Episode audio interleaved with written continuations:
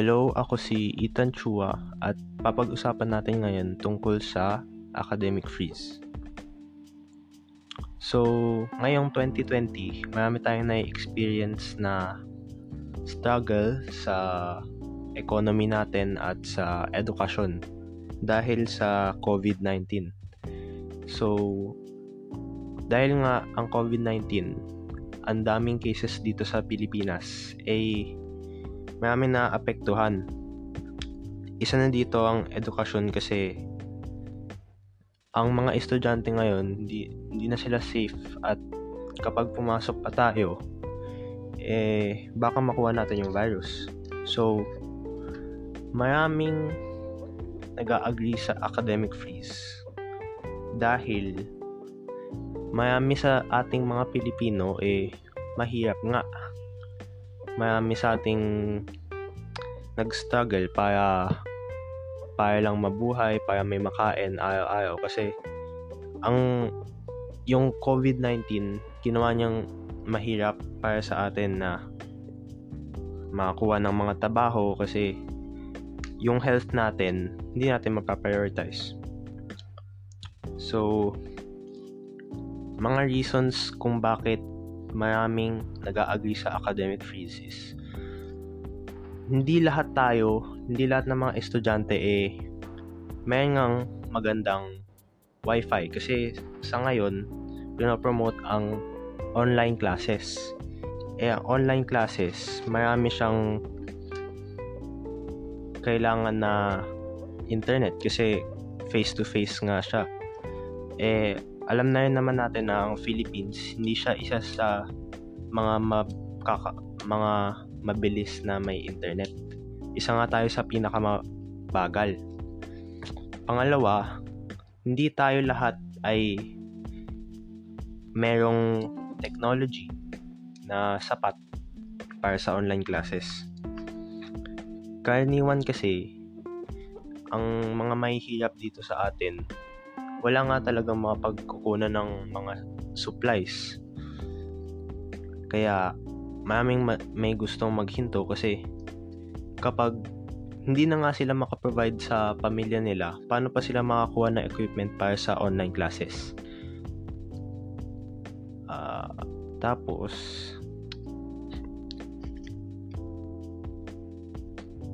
marami nagsasabi na kapag may online classes, ito ay privilege para sa mga ma- mga mayayaman kasi marami hindi makaka-afford ng online classes nga, 'di ba? Tapos yung mga mayayaman lang yung may sapat na supplies para maka-attend ng online classes. Kaya parang wala pa ring nakukuhang vaccine para sa COVID-19 tapos, naiiwan pa yung may hirap. So, yung gap sa may hirap tsaka may yaman, mas la- lalong lalaki kasi mas mauna pang mag-graduate yung mga may yaman tapos mas mauhuli yung mga may hirap. Pero sa opinion ko kasi, ang edukasyon dapat kung kung sino may gusto, pwede lang kunin. Pero dahil nga yung iba hindi hindi pinalad mga may hirap. Pwede rin naman dapat pwede rin silang may option na mag take leave muna sa mga schools. Pero yung mga gusto talaga matuto eh dapat mabigyan din sila ng sapat na edukasyon. Marami nagsasabi na kapag nag-online classes, maraming mga teachers, mga guro na hindi pa, hindi rin sila ready dahil bagong experience yun para sa kanila. Kaya maraming, maraming sasabi na yung uh, quality of education baka raw bumaba. Tapos, pointless down yung mga online classes. Yun nga kasi kapag hindi pa ready yung mga teachers tapos nag-lesson pa sila eh mas hindi may intindihan ng mga estudyante kasi kung yung teachers hindi ready, paano pa yung mga estudyante? Tapos, yun nga, yun nga, uh, may nagsasabi na yung mga modules daw para sa mga may hirap na isesend sa school tapos ibabalik. Pero, kinounter rin ulit ng mga nagpe-petition para sa academic freeze na kapag nagmo, nag, nagbigay ng printed modules yung eskwelahan tapos sinagutan ng students magpa, mag papakahirap magpapamasahe pa yung mga parents para lang mabalik yung fees para lang mabalik yung mga modules doon sa school. So, instead na matu- matustusan nila yung pamilya nila, ay eh, meron pa ulit silang dagdag na pahirap.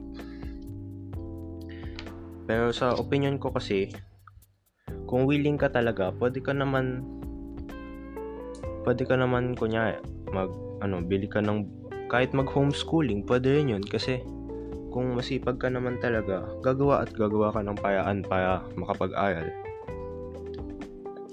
Isa ring advantage ng online classes eh yun nga, mabigyan ng mga trabaho yung mga teachers. Kasi kung nag-academic fees tayo ngayon, maraming mawawala ng trabaho.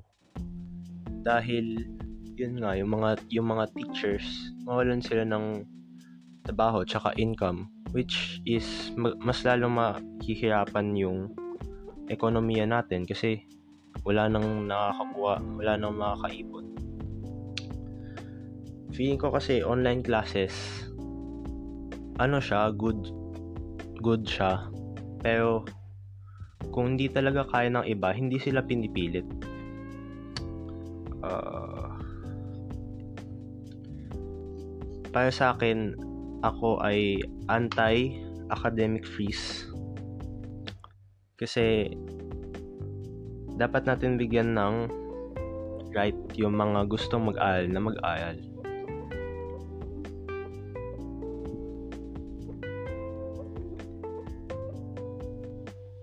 Tsaka isa pa ay dapat hindi academic freeze. Pero yung mga hindi kaya mag-aral, okay lang na hindi mag-aral. Hindi required na mag-aral. Pero yung sa mga may gusto, pwede silang mag-aral. Pero dapat hindi rin ito makaka-affect sa kapag nag-resume ulit yung normal classes na face-to-face. Uh, dapat dapat yung yung napag-aralan namin or napag-aralan nung nakapag-edukasyon, eh, pwedeng i-apply siya, pero hindi siya necessary para makapag graduate or makapag ano makapag next level. Yun lang po uh, ako si Ethan Chua at yun yung pananaw ko tungkol sa academic fees. Thank you